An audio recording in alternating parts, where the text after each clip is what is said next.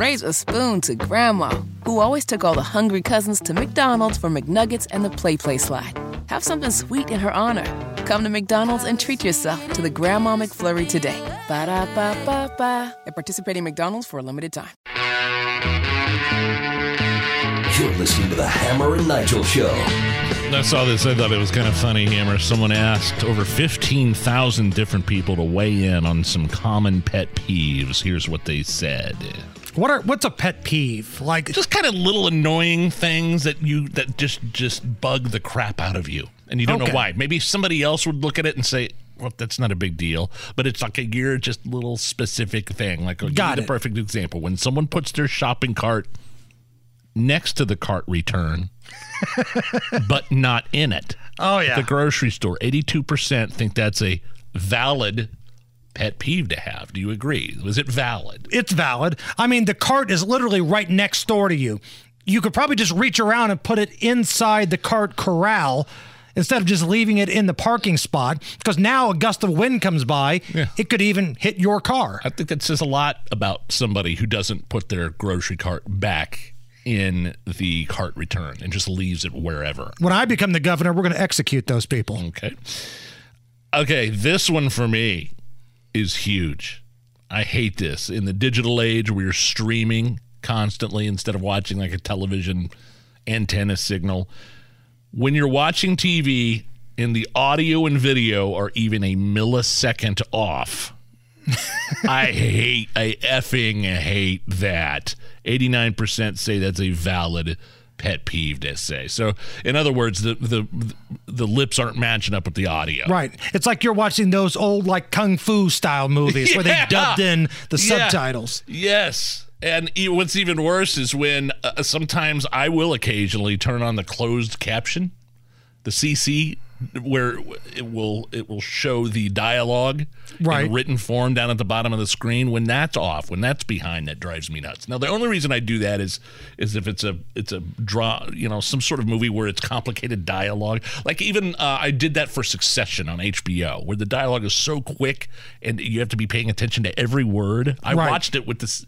closed caption. Does that make me like an old fuddy duddy? I don't know. Or I just I really wanted to I really wanted to get into the dialogue, but I couldn't follow along with what they were saying sometimes. So to answer your question, yes, that does make you incredibly old and fuddy duddy.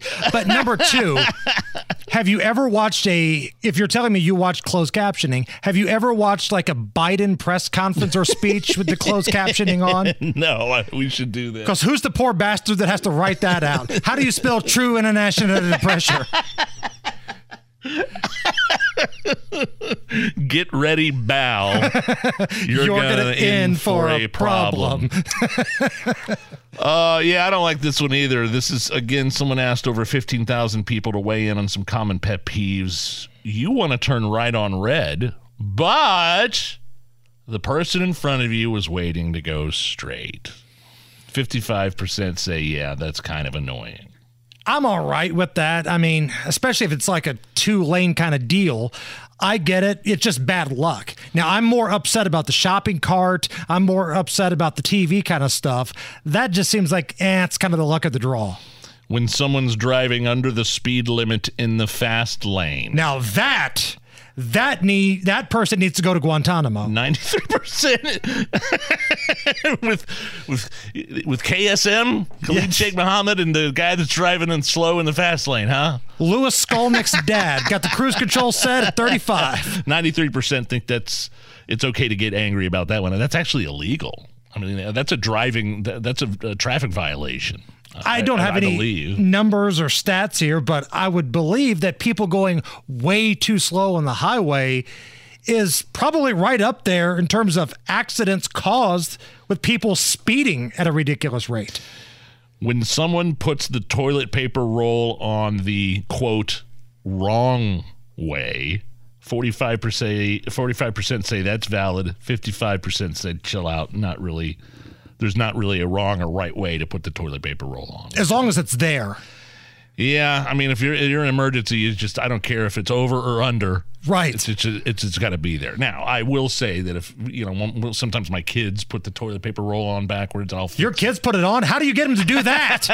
Because I got a grown ass adult and a Yeah. high school sophomore, and I have to fight this battle. Uh, let's see. We got time for one more here. There's, one there's more. a bunch here. Um, when someone in front of you at Starbucks has a high maintenance order that takes forever.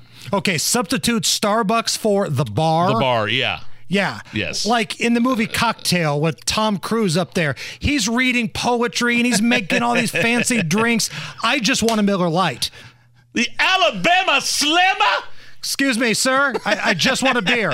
I'm not done reading poetry and lighting five drinks on fire. Damn it. It's the Hammer and Nigel show. Raise a spoon to Grandma, who always took all the hungry cousins to McDonald's for McNuggets and the PlayPlace slide. Have something sweet in her honor. Come to McDonald's and treat yourself to the Grandma McFlurry today. Ba da ba ba ba. At participating McDonald's for a limited time.